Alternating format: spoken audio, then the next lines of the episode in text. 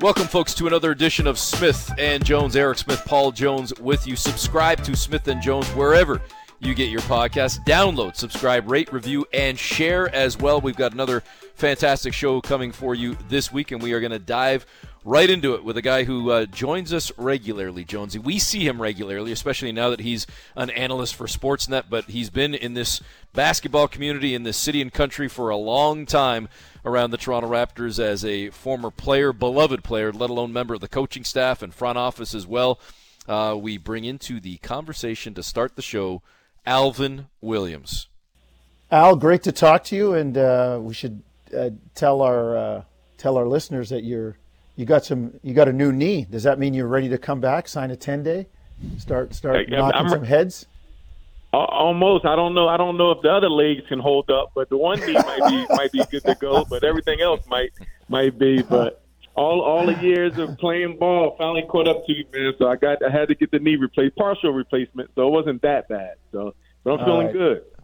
Well, Jones, I'll say this quickly, too. Alvin Williams, we might have even talked about this once, but Alvin Williams is the man that first explained to me in terms that I could actually understand. And Jonesy, I know you've got like a kinesiology background or whatever, so you get all these technical terms and you throw them in the broadcast sometimes, and I get totally lost by those big words and everything else. But Al's the one that, like, at least 15 years ago, maybe longer, explained to me what microfracture surgery was in words and terms that I could actually understand.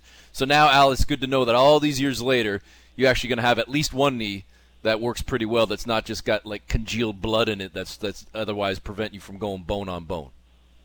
Exactly, man. It's all good now. It's funny now. You talk to a lot of doctors and surgeons, and you mentioned that you had the microfracture surgery. Everyone's turning up their nose like, oh, my God, that's the worst surgery ever.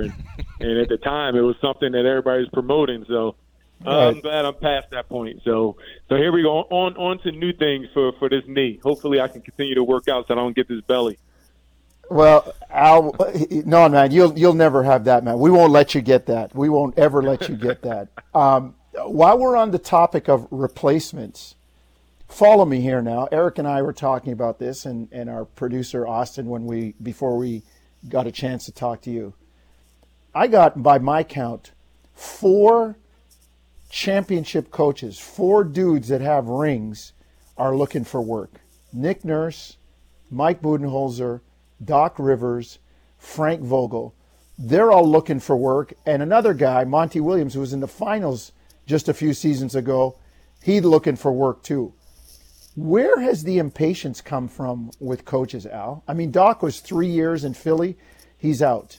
Nick, all right, 5 years as a head coach. Budenholzer 2 years removed from a like where is the impatience coming from, Al? You know, I don't know where the impatience comes from. I think that, you know, with the culture of sports, and it's not just the person running the ship. It's analytics. It's the players-driven league. It's management having a different outlook. You know, you have teams where it's certain phases. You're looking for a championship team, or you're looking for a team that's going to compete, or you're looking for a team that's tanking that can get a draft pick. So you got different types of teams, different agendas. And where does that coach fall in? Where does that coach fall into place? But it's something where I've always thought it. And coaches should be evaluated year after year, just like players were. And when you finish this season as a player, you would get, you know, a pamphlet, a booklet of what you need to work on, your weaknesses, your strengths, what a summer looks like. And it feels like how do you evaluate a coach other than wins and losses? And how each year does a coach look? Are they going to be held accountable for adjustments or changes going into that summer? And how do you prepare for the next year? So I think that's a piece as well. I think coaches are evaluated a little more different. And it's just something where it's unfortunate when you have coaches that can get coach of the year one year and then fired the following year. So it's just something you never could put your finger on. And simply put, it's the way of sports. So it's just, I think that's just what it is right now. So there's no job that's safe. And you will hear coaches say, I know I'm going to get fired anyway, so I'm going to go out on my own terms. So I think that's a piece as well.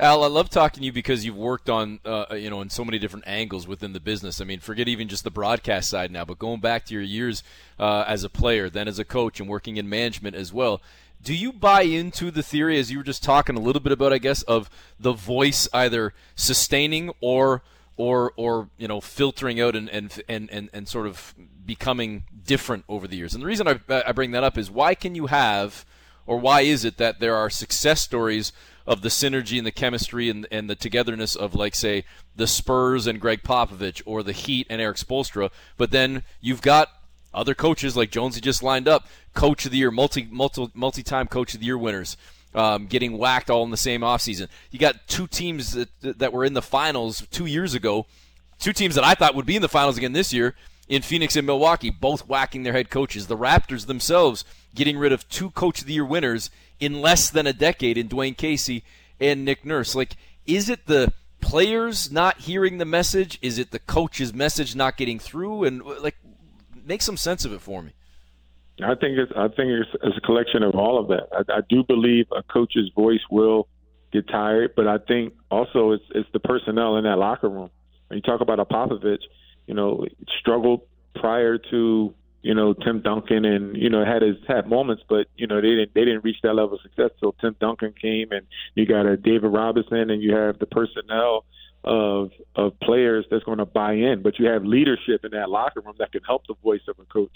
When you don't have that leadership in that locker room, and you can look at Golden State, right? You see the players that they have. They are some great characters. They're some leaders. They're some great players. So that makes Steve Kerr's job easier, right? So whenever a coach loses that, or they don't have that, they're always going to have struggles. So I think that's a big part when you talk about a coach. And you can look at the locker rooms, you can look at the dynamics, you can look at players, and you can see how they will approach day-to-day, game by game, and season by season. And if it's not much of a change going upwards, or they're not sustaining that level of, you know, consistency, then a lot of times it's going to fall on the coach. And the one thing I've always hated is when you give a coach a title, like he's a player's coach, he's a disciplinarian, he's that. And then as soon as that team, if you're a player's coach, what they used to say about Maurice Cheeks when he was a coach, the players love him. They love him. He was a former player. But as soon as you lose that locker room, now your strength or what you were hired to be is gone. So you don't want to have the coach. You don't want to have that title, I don't think. I think you should be able to be versatile enough to coach different styles, to manage different personalities, and have a relationship with the management. So it's very difficult, but I do believe coaches get too much credit for wins, and they get too much credit for losses as well. So I think the players, this is a players' league, and I think ultimately the players have to have the responsibility and be held accountable more than anything, because a coach can only do with so much. Al, it's funny because, you know, you use that word accountable, and, you know, Nate McMillan tried to hold Trae Young accountable from all accounts in Atlanta, and it didn't work. Doc Rivers gets fired. Joel Embiid said he was shocked by it, had no idea it was coming. So now it looks like you have a star player who, I'm not saying they make decisions, but they usually have an input or are aware. I mean, you know, they dance on the stage, but somebody tells them what kind of music they're dancing to. Joel Embiid was totally caught off guard by this. Like, what does that say about maybe Joel Embiid's place with the Sixers? You know, are they going to try and play a different way? If James Harden didn't really get along with Doc Rivers, are they taking more of what James Harden wants because they want him back? It seems to me a situation like Philadelphia engulfs all of the issues that we have just been talking about, and now they have, you know, two guys that you could build a championship around, and they were, you know, within a half a game. They were down 3 at half in Game 7 and got blown out. Now, is that on the coach? Is that on the players? You now need a coach. Where are they going? And I think it speaks to the bigger picture, Al. Yeah, and I think, you know, the bigger picture, in my time being here in Philadelphia and getting to witness, you know, the process, and Joel Embiid named after the process, but having a chance to work, you know, with the organization for a little bit as a player development coach and as a scout, the things that I saw internally through that whole process was, you know, you had your assets, you drafted, you know, some draft picks worked out, some didn't, but you have Joel Embiid, someone that's a special player, MVP, this year's MVP, that you can build around. The one thing that I don't believe the organization took into account was a winning culture. And when you look at Joel Embiid, and I know for a fact he wants to be great. I know for a fact he loves playing basketball.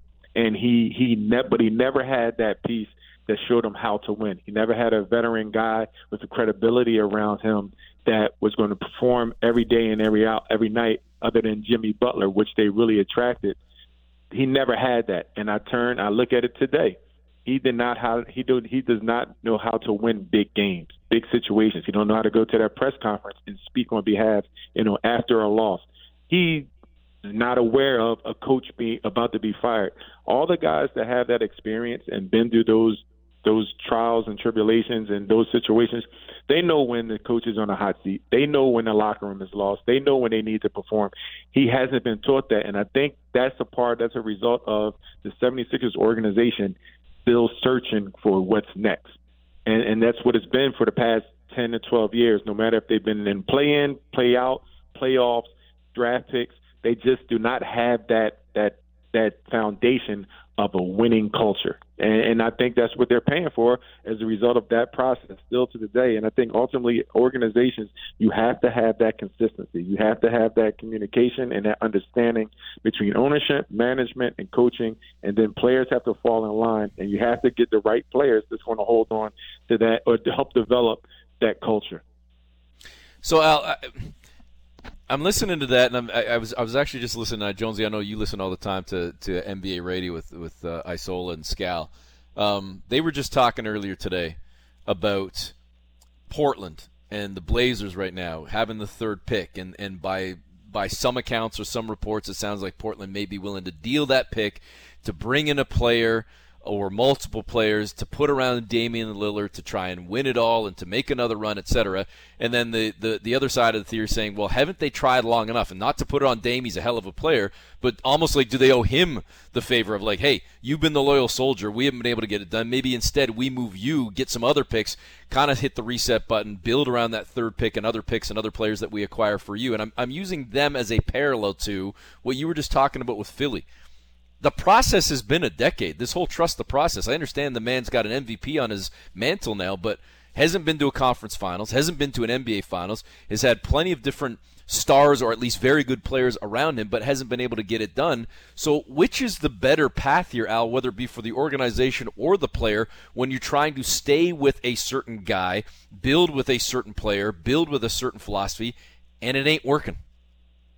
Yeah, that's the tough part, but the biggest thing, I think, when the Sixers' best chance is when, the Raptors won in 2019, and that team was just put together through trade. And I'm talking about the Sixers with a Jimmy Butler and Tobias Harris and those guys coming over there. They didn't stick with that long enough. And, free agency, of course, that played a part with Jimmy Butler wanting that fifth year, and their Sixers only willing to give him that fourth year, whatever the case may be. So that team, they didn't get a chance to keep that team together. That was going to be a very, very good team. Jimmy Butler, Tobias Harris, they had Ben Simmons. They had Embiid. They had players, and then you had a J.J. Redick. You had pieces, but it didn't stick long, and that's the challenge. How long do you stick with something? How long will a player with their contracts and their influence, will they stay along? Will they demand a trade? Will they even sit out and not play because they're unhappy? The dynamic of pro sports is changed very much so, with the players having a lot of control, and they're having the courage and understanding that I can sit out. This money is not going to be everything to me. It's not going to be the deciding factor of whether I play for this team or not. We've seen it over and over and lately. So that it's challenging to build around a team when there's so many different variables that can change what you've been putting together. Portland's another situation. You have a great guy, a great player in Damian Lillard. But are those the right pieces that's going to beat a Golden State franchise that's a dynasty? No matter really what you put around them, it's going to be tough to overcome that hill. So it's very difficult. I think ultimately you have to push your buttons and see what's there. And I don't think it's a right or wrong answer a lot of the time. It's very hard, and a lot of luck comes into it. But you have to know the value that you have. And when you have a player like a Damian Lillard, you can keep him, but you definitely know you can get something for him or something around him. So they still have a luxury if you're talking about the Portland Trailblazers. Al, I want to talk about the conference finals. We've reached that stage. And I look at Miami, and they had a disappointing year. But they, you know, as we record this, they are, you know, they got a game already in the conference finals. And I look at, we always say you can't turn it on and turn it off. Man, it sure looks like they've been able to turn it on come playoff time between Jimmy and Kyle and, you know, all these undrafted basement barrel bargain guys that they find, like Struess and Martin and these guys that come out of nowhere. I mean, Riley's always been known for that. Spoelstra can coach. And, you know, contrary to the notion of turn it on and turn it off, they look like they've turned it on right now. Yeah, they definitely have. And they're a team that believes. And that's something that you have undrafted players just playing big-time minutes. Like big-time minutes. A lot of times we put a lot of emphasis on experience and is the moment too big. These guys, they believe. And that's something I will say about today's athlete, especially the young athlete. Ignorance is bliss. They think they belong. We say they're entitled. They say all these things. So when that moment comes, they think they're supposed to be there. And the Miami Heat players following Jimmy Butler's attitude, Jimmy Butler is putting it out there like, we're going to beat this team. They truly believe it. And I think when you see today's NBA, as we know, the parity is not that big of a difference between the top teams and teams that's in the middle of the pack and all of those things. If you go out there and you play a style and you play consistent and you play together and you play smart basketball, you will give yourself a chance to win. And more importantly, defense. Today's NBA is so challenging and unique because you have so many players that have a skill set and they have the ability to do so many different things on the floor. It's not just give it to your best player and let them go to work and make something happen. It's so many other people that get involved with the game. But there's so much – it's less practice time. These teams don't practice as much during a regular season.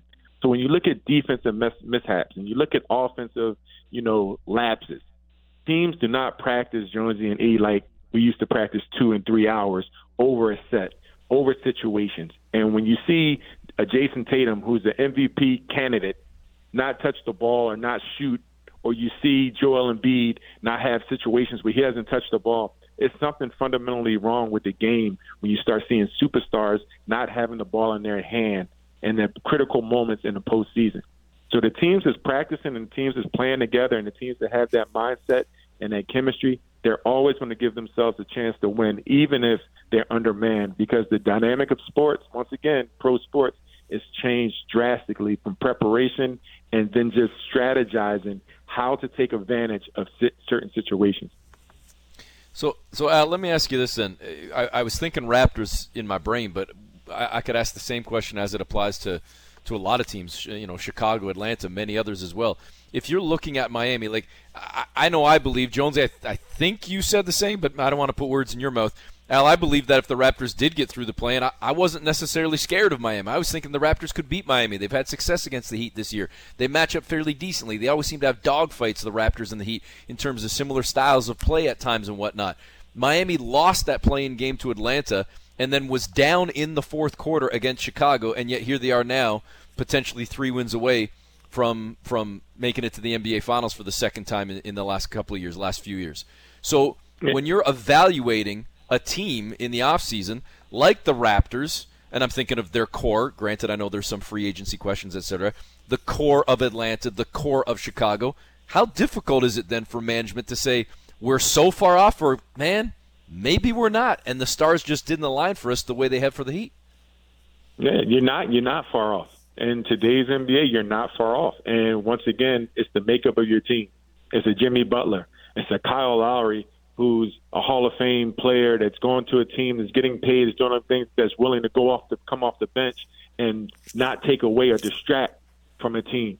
How many players do you know that's willing to do that, right, and not bring a distraction? And he's more than capable of distracting. We all know Kyle. We know how Kyle could be and how he is, and he's a competitor. He could be pissed off and could ruin the dynamics of that team. But that's about having a team. That's about having communication. That's about having a coach that's going to sell it. That's about having an organization that's going to support the coach and their decisions, and you have to fall in line. You can't have a player that's going to go up and talk to the owner and say, you know what, I'm not happy with this coach. And then next thing you know, the coach is on a hot seat or he's getting fired. A coach has to be allowed to do his job, and the players have to go out there and do their jobs, and that's pretty much what it is. So if you're a front office, you can look at your roster and you can look at your makeup and say, we're not far off. Now, what's going to be the piece that's going to get us over the hill or over the hump? And I've been saying it all year. The Raptors, they had pretty much a better team than they had, like, on paper than they had the year prior with a Pirtle. And, you know, you got a big, and you will hope the players get better and stuff like that, and they're more versatile. What made them fall short? And it wasn't just performance all the time. Sometimes it's internal. Sometimes it's things like that. So when the decision is made to get rid of the coach, there's something deeper than just the performance. There's something that's not clicking. And unfortunately, sometimes that's when the coach, they'll get the blame for that. Al, I'm looking at the West. And, you know, again, I'm going to reference what I did before in terms of what we talk about. Can't turn it on, can't turn it off. The Lakers made a trade. And since the trade deadline, you know, they have been one of the best teams.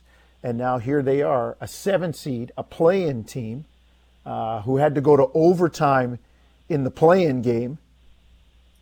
Now they're in the conference finals. I mean, you know, I look at what is going on and the way the league is and the parity as you talk about it. The Lakers could come from nowhere to be in the finals again, and I guess that would just add more to LeBron's legacy. No, for sure. And once again, you know, a lot of things, we talk about stats and we talk about records, and over time the game has evolved and generations have changed and eras have changed. There's more possession. So, yeah, somebody's going to get more of an opportunity to score more points, or we get more opportunities to average a triple-double. And, you know, it's a smaller game, so you have a Russell Westbrook that can get triple-doubles, a guard and for a season, all of those things. So when you really look at it, today's game where you have a regular season when you don't know if your best player is going to be out for 2 weeks, 2 days, that's going to impact a team's record. That's going to impact their placement during the regular season and the standards. And you look at, once again, this could be a championship where you have two teams that's playing the championship that are in a play-in game. And that's like unheard of. So it's a very unique season. And they had, although the talent is there, but I go back to it, guys. It's very hard to judge a team when they're so inconsistent with lineups. They don't have the practice time, and you have a lot of teams now with a huge influx of undrafted players. So a lot of times we don't even know what guys can do until they get enough burn to show what they can do. Like Austin Reeves, like a guy, he has game, but you know, last year, other than making a game-winning basket and, you know, against I think Utah last year, and you know, just being ready. He's a guy that the ball is in his hand, right? You got Vanderbilt who's coming here, and he's Vanderbilt, right? For the the wing player that was traded, you know, from I forgot Minnesota. Where he came from, Minnesota. Yeah. So he's a big time addition. Then you got guys coming off the bench. You got Lonnie Walker coming off the bench, and you still have LeBron and AD, who's now they're healthy. So that team is not the same team that we saw before. And it's not just about the names. If you take a Russell Westbrook and say, I'm going to bring D'Angelo Russell 2 years ago, then you say you're crazy. But it's just not about the name anymore. You got to bring the game. And I think the NBA is starting to get away from actually who's the name on these rosters, because these are people that can play, but they just have to get the opportunity and fit the system. So I think that's what we're seeing. Al, last one for you here, I think for both of us, and I'm going to completely switch gears away from the postseason. Again, I referenced the fact that you've been there as a player, hence the reason I asked you this question, also knowing that you coach youth and you're a father as well. Al, what's your take on and what's your reaction to everything that's unfolded with Ja Morant over the last, less than a week now, and for the second time in the last couple of months, and what might ultimately be done by the league to you know, to kind of more than just slap the wrist of Ja Morant, but to discipline him for this second incident, and just kind of your sense of where he's at in his career, let alone his life, with the decisions perhaps that he's making right now and the situations that he's putting himself in. Yeah, it's disappointing, and it's so easy to get frustrated from being a former player, being a father, being somebody that, you know, pride himself from being disciplined, and, you know, knowing the importance of these opportunities. And even when you finish playing, you know, you don't get these opportunities many times. So it's very disappointing. But then you try to find out, like, you dive a little deeper. Guy needs support. He needs help. And I'm not even talking from a mental standpoint. I'm talking about, you know, he has to be put in places where he has to gain some understanding of what this is all about. And there's a lot of layers to it. And I look at the NBA, and you look at the first time he was suspended, and that's a lot of times checking the box, saying this is what we're doing just to get this outcome and get past it. And it's not that simple. He's a 23-year-old person, young man, that has something that he wants to show or he wants to do things. And it's just a different environment. Once again, guys, we didn't come up in a social media age.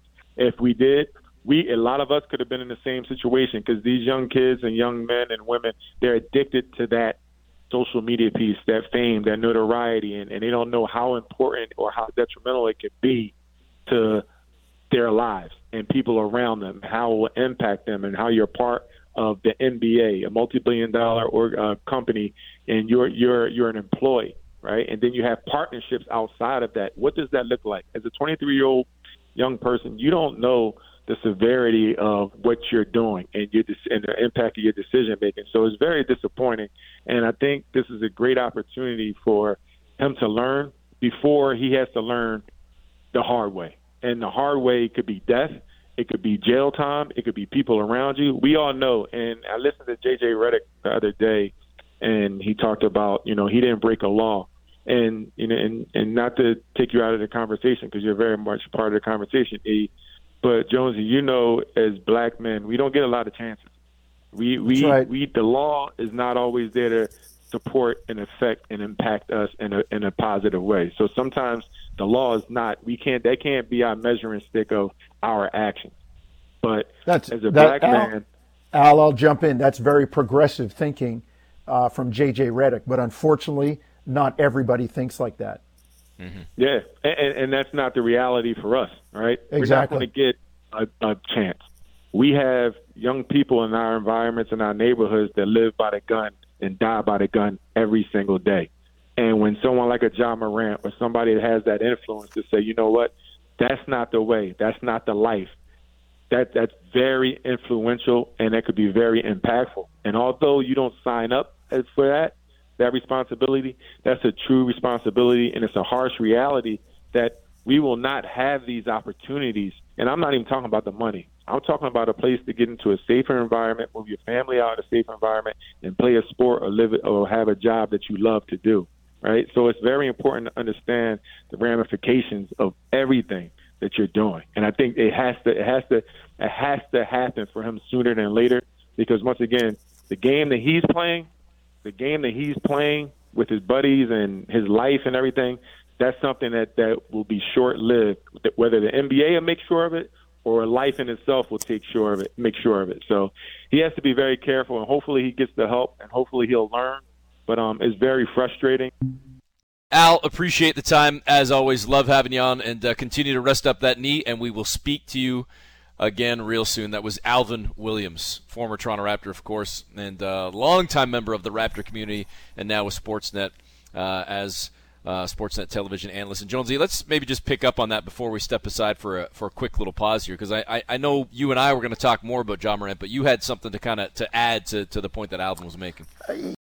Eric, I got to tell you that Al makes a great point, and you know, Ja Morant is in the place where he is. So is LeBron James, so is Anthony Davis, so are so many other athletes in that position where they have wealth, notoriety, you know, the fame, you know, the role model being cast upon them because of people that went before them. And I get my back up a little bit when people say, you know, back in the day, oh, well, Michael Jordan said, you know, he sold out. Michael Jordan said Republicans buy sneakers too. And for all the revisionist history people, let's not get it twisted.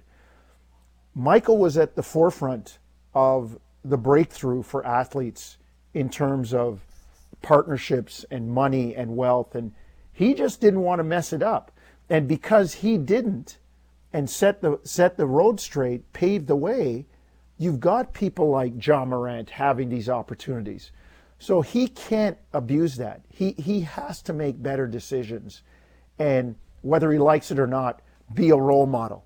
And as Alvin said, help set people straight and present them with, guide them towards the right choices. So, you know, Michael wasn't just saying that to you know, Republicans buy sneakers. He was protecting things. And what he did basically was protect everything going forward for many athletes, particularly black athletes, to have what they have now. So I just think Al's points are really, really well taken. You know, I was listening to, and I'm sure you saw it as well, and a lot of our audience probably saw it and heard it as well, the comments that Kenny and Charles and Shaq were making on the on NBA on TNT the other night with Ernie Johnson. And Jonesy, I think the other thing, too, is just the accountability factor, too. Like, and you didn't say this, I didn't say this, but those out there that are trying to make excuses for Ja Morant, yeah, it might not be entirely on him, but in my opinion, at least, it's 99% on him. It's not about blaming the friends. It's not about blaming the people he's hanging out with. It's not about blame. It's you are making conscious decisions. You yourself need to be better, and you yourself need to decide who you want to be and what you want your life to be, let alone your legacy and your career and everything else. That's on Ja Morant. And yes, you can surround him with hopefully people that are going to help assist him to make more mature and responsible choices and whatnot. But at the end of the day, he is his own man, and he has to take onus and responsibility for what he's done and the position he's put himself in. And the other thing, too, I'll say, if I'm getting on a soapbox, I apologize. It's much different in Canada. We got our own issues. We certainly have our own problems, too. But when it comes to gun control and regulations and everything else in Canada, it's different than in the U.S. The people that are saying, well, has he actually done anything illegal? He's owning a registered. He's showing a registered gun in a state where you can actually have a weapon, and so it's not about what's illegal. It's about what's right and wrong. And the company, as Alvin said, the organization, the billion-dollar company and organization that you represent. I guarantee, Jonesy, if you or I were to jump on Instagram Live and pull out a handgun and start flashing it while we're listening to tunes in our car with our friends, I'm gonna guess we ain't working for Sportsnet or for the Fan 590 any longer. You have choices that you make, and there are repercussions and whatnot for the choices that you make as well. So that's your responsibility. Absolutely. Absolutely. Well said, E. All right, let's step aside for a quick little pause. We'll continue with more Smith & Jones in a moment. Welcome back to Smith & Jones. Eric Smith, Paul Jones with you again. Thanks to Alvin Williams for joining us to kick off the show this week. We have fresh content every Thursday on Sportsnet 590 The Fan and on your favorite podcast platform, Google, Apple, Spotify, or otherwise. Make sure you are subscribed and then download, subscribe, rate, review, share as well. Now, we're going to continue with this already solid show with a guest that I'm really excited to talk to because both Jones and I have known this man for a long time, but we've never really had a chance to speak to him on the air, on the record, because, well, it was a conflict of interest. But now it's maybe not. And he's got a wealth of knowledge as well. Let's bring into the conversation, Jonesy, former Toronto Raptors head athletic trainer and therapist, former Memphis Grizzlies head athletic trainer and therapist as well, 3 decades in the NBA as a trainer and therapist, Scott McCullough. Scott, it's great to be able to chat with you and tap into your knowledge and your expertise. And I think the first thing that comes to mind, I got to imagine that this would be the same for a lot of NBA fans and sports fans in general, but certainly when it comes to basketball, the term load management has come up quite a bit over the last season, let alone the last few seasons. And arguably, it started with the Toronto Raptors and with Kawhi Leonard and with the training staff that you were certainly a part of.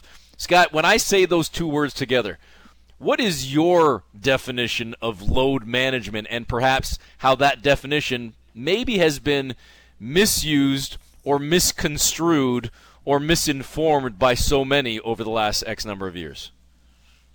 Well, Eric, that's quite interesting in the fact that I'm being down here in Chicago at the NBA team meetings where I was just in a part of the conference was all the studies that they've done on load management, you know, over the last 10 years. And one of the things about load management, I think, is there's a misconception of what it actually is.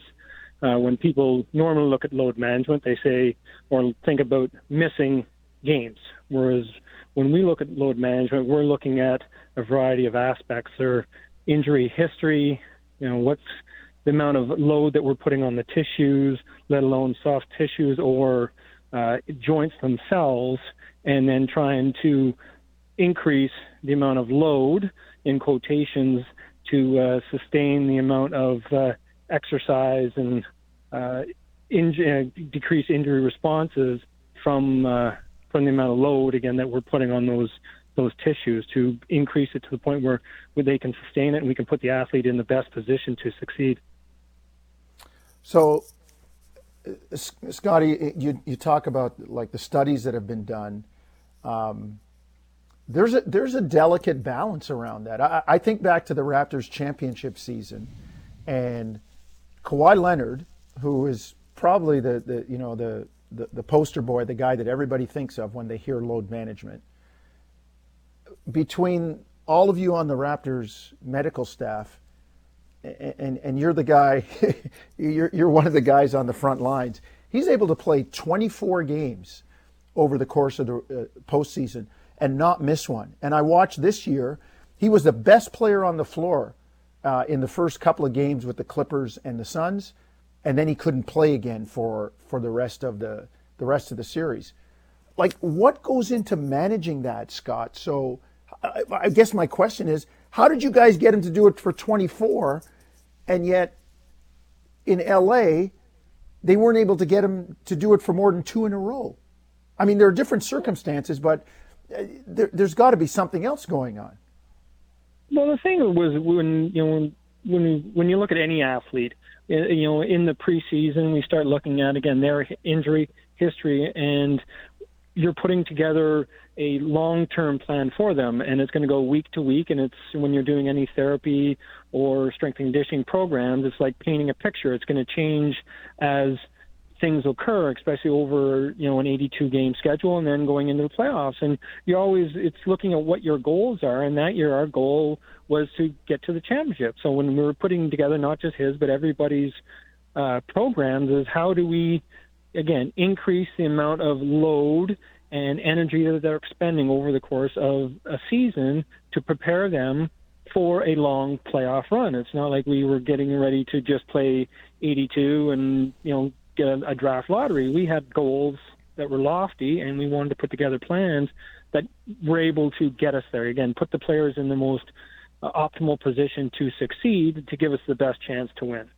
And that was a full team effort of, the player, the coaches, the medical staff, the management, the agents. Like, everybody has to all be on the same page, because you can put a plan together, and if the athlete doesn't adhere to it, or the management or the coaches don't adhere to it, it's not going to work. It's a full team effort, and that's what the team was able to do.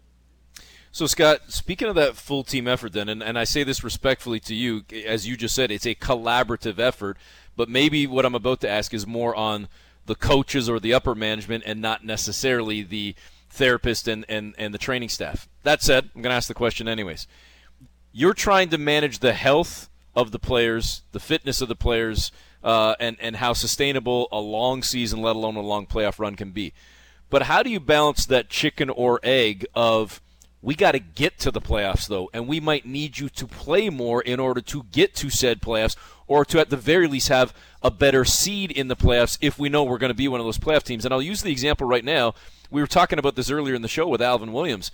The Miami Heat lost the play-in game to the Atlanta Hawks. They were down in the fourth quarter to the Chicago Bulls in the second play-in game. And yet here they are, a couple of wins away from maybe being in the NBA Finals. Jimmy Butler himself, I'm paraphrasing here, Scotty, said after the All-Star break, well, now I'll start paying attention. Now's when the games really count. Mm-hmm. Well, they still narrowly escaped missing the postseason, but yet they look like they are on another level now because they're, quote-unquote, healthy, and they're motivated, and they're ready, and Kyle Lowry looks at another level. But they were that close to not even being here, Scotty. So how do you balance that over the course of a season, knowing, man, we got to get there, though, and we might need you to get there? Well, again, that's a fine line, and that comes down to a collaborative effort between the medical staff, the coaches, the management, the players. Everybody all has to buy in, and there might have been times where, they're going to need that player, and you'd already planned to maybe, not play that night, and you have to do it. And again, that's a communication, and the plan consistently changes. And again, when you work together, sometimes it works, and sometimes it doesn't.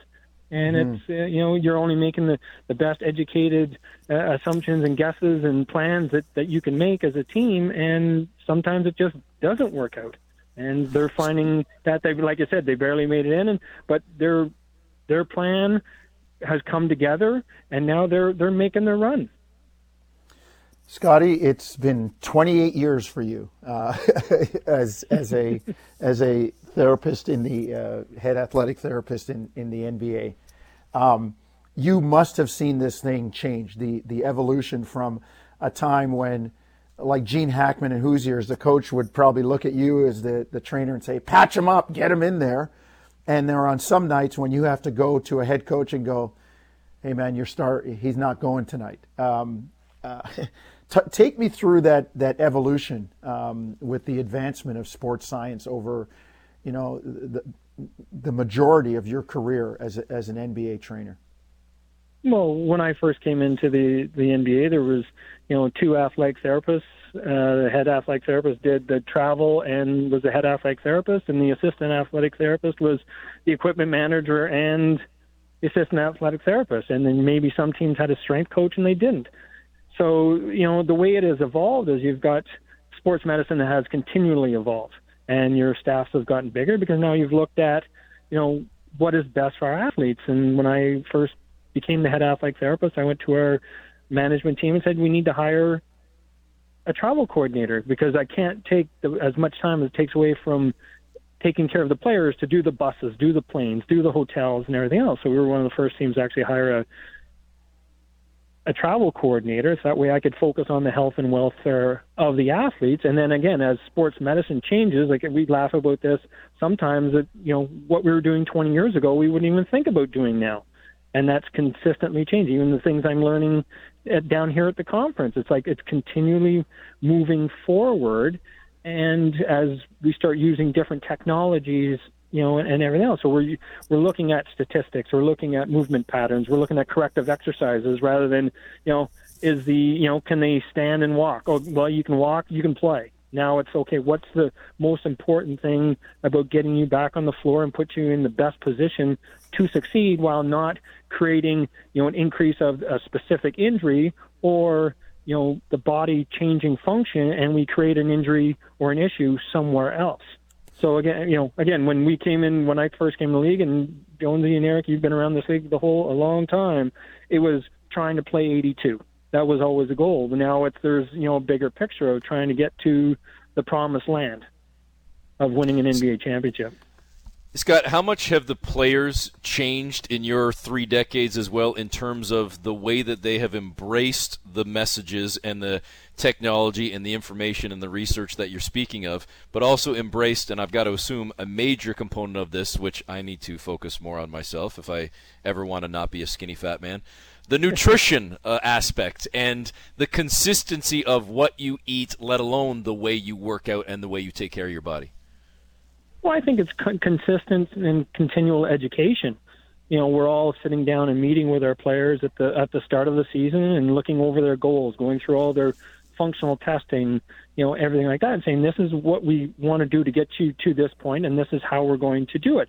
You know, and, you know, again, when I came into the NBA, there was, you know, the off season was the guys disappeared for the summer and you didn't see them until training camp. Now it's consistent. You know, you sit again with them at the end of the year, put a plan together for them, and whether it's with your staff or if they have their people that they work with in the summertime, you're in constant communication with them.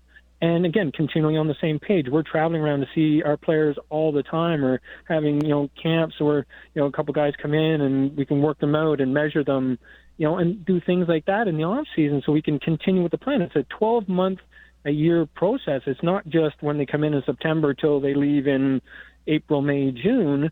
It's, again, continual education with them and working towards an ultimate goal. And it's trust. And they have to trust you, and they have to respect you, and they have to understand why they're doing it. If you just say you're doing this because of this, you know, some of them the young guys may buy into it because they feel like they have to, but the veterans are like, why am I doing that? You know, I've done it this way my whole career. We're like, well, our goal is to extend your career, and with extending your career, give you more success. More success usually means more dollar signs, Yeah. Scotty, how much at times do you feel like a parent where you're doing what's good for them and sometimes they don't like it? That's just not the player, Scotty. That's management. That's like front office people that you know, hey, how come our guy isn't playing? Like sometimes you have to be the guy that is, you know, the deliverer of bad news. And it's funny because, you know, when we see you, when you're how do I put this? It's good when you're not busy. But there's always a level of maintenance that you're doing too. So, I mean, even in your own job, you can go from, well, it's okay right now, it's manageable, to a guy gets hurt. And, you know, we see the look on your face, Scotty, when you have to run out on the floor because a guy's down. The bubble over your head says, okay, I'm not sure what's happening when I get here. Yeah. And, you know, that's tough. It is, and again, that's a part of the job. And you know, everybody, again, if people trust you, respect you, they may not be happy with the information you're giving them, but you're giving them from an area of care. You know, and this is what I'm telling a player: it's because I care about you. I want you to have a long career, but I also want you to be able to play with your kids when you're 45 years old. And when you're taking the information to the coaches and to management, again, they might not like it, but this is my best educated, a lot of times educated guesses. And it's not just coming from me. It's coming from, you know, the whole medical team, from doctors to the specialists, you know, and we're trying to give them information. It's what's best player. And we've always said this, what is best for the player is best for the team. We put the player in the best position to succeed. That helps the team succeed. And it might be tomorrow. It might be next week. It might be in 2 weeks, but we're trying to make sure that they're in a position to succeed. And the one thing I've always been taught by coaches, you know, never fight with a player. If a player tells you he can't play, there's one of two reasons. Is he really can't play from a physical standpoint, or he really can't play from a mental standpoint. And then that's another avenue that you have to go down that's changed in pro sports, is mental health. You know, the player might, and they say, oh, they're soft at it. No, there might be other situations or issues going on that you have to take a look into and assess. Scotty, I'm glad you bring up the mental health, and I'll tell you what, I'm going to make sure that we bring you back on the show to talk about that alone, because I think we could do 10, 20, 30 minutes on that one topic alone. I do want to ask you this, though, not to brush that topic aside, but I know we're kind of up against the clock timing-wise and whatnot, and one of the things we've mentioned so many times in the show, Jonesy, over the years, I don't know why it's come up in conversation, but the Garbo busted leg in Boston, or TJ Ford and the scary neck injury and the situation that happened with him with Atlanta and whatnot. You've seen, unfortunately, a lot of things in your career where much of what we've discussed the last 10, 15 minutes is prepping players for games, the maintenance at practices, on off days, and getting set for the games.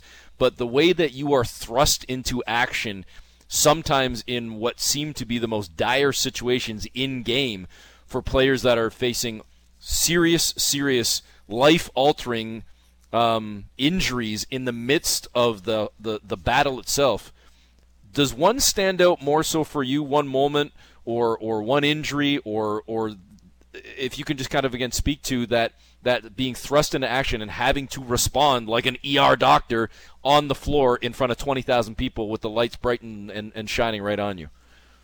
Well, there's two parts. That one is, you know, since I've been in school, we were, you know, trained to do these things. That was part of our schooling, emergency procedures. Every year prior to training camp, we meet as a medical team, or, you know, the NBA mandates it. I know the NHL mandates it, but we get together with our EMS, with the ambulance, our doctors, the whole medical staff, and we go through these types of scenarios. We go through cardiac scenarios. We go through fractures. We go through spinals. You know, and each person will be thrust into that position on the floor, so it's not foreign to them. And then, you know, experience. Like the first time I went through a spinal, you know, I learned from that experience. You know, first time I had a full concussion where an athlete was completely unconscious. You learn from those. And for being, you know, running out on the floor with 20,000 people, my concern and my only care is that athlete at that time. I don't even think about what's going on around me. I just know that I've got to take care of this athlete. I know I've got the other staff members there because we've run through these scenarios. I know security is taken care of, getting the EMS out there. I know the doctors are there. It's about, again, trust, knowing who's there to help. And our goal, number one goal, is the health and welfare of this athlete and deal with them, you know, as it occurs. Scotty, appreciate the time, man, as always, but we're going to do this again for sure. Loved having you on. Yeah, no, gentlemen, I really appreciate everything and enjoyed talking with you. Fantastic conversation with Scott McCullough, again, former Toronto Raptor and former Memphis Grizzly, head athletic trainer and therapist, nearly 30 years in the league, and we appreciate being able to tap into his insight and his expertise. We're going to bring him back on the show because, as I said, folks, I certainly didn't want to brush aside the topic that Scott himself brought up regarding mental health. I think that's something that we could absolutely dive more into. I just knew that we were up against the clock in terms of timing, and I wanted to ask that question about some of the injuries and whatnot that Scott has seen, and that's something that we can even dive more into as well because, you know, he brings up the training that he has going, you know, respectfully, going back to his years ago in school, and we forget sometimes, even me working in the league and seeing it firsthand, you forget that these guys aren't just, and I put the air quotes on that, just therapists. They are the first line of defense. They are the folks that are first on the floor. They are the doctors. As I said, they are the ER doctors. They are on the battlefields with these players, and they are the first people to be on the scene if somebody is suffering from a concussion or concussion symptoms or they're cut, or they've got a broken leg or a busted arm or anything at all. It's those trainers that are out there. And I think that talking to Scott about some of the stuff he has seen over the course of 30-plus years would be a very interesting and engaging conversation, Jonesy, let alone as he brought up the mental health, because I think that's something that we need to focus more on going forward in pro sports, especially when we talk about talk radio and sports talk radio, let alone just in our everyday lives. Checking in on people and taking mental health seriously and not just brushing it aside. We don't know what people are going through in their respective individual lives, and we can't just assume that because they make X amount of money or X amount of millions of dollars that they should just be able to tough it up and tough it out and be able to play or continue on or whatever else. Again, maybe I'm at the risk of pulling out the soapbox here, so I'll leave that alone, Jonesy. We'll step aside now for this week, but we will be back with fresh content next Thursday. And again, we continue with Smith and Jones right up until the end of the NBA Finals, the NBA Draft, and the first few days at least of NBA free agency as well. Subscribe to Smith and Jones wherever you get your podcast. Download, subscribe, rate, and review, and we will talk to you again next week. Have a good one, folks.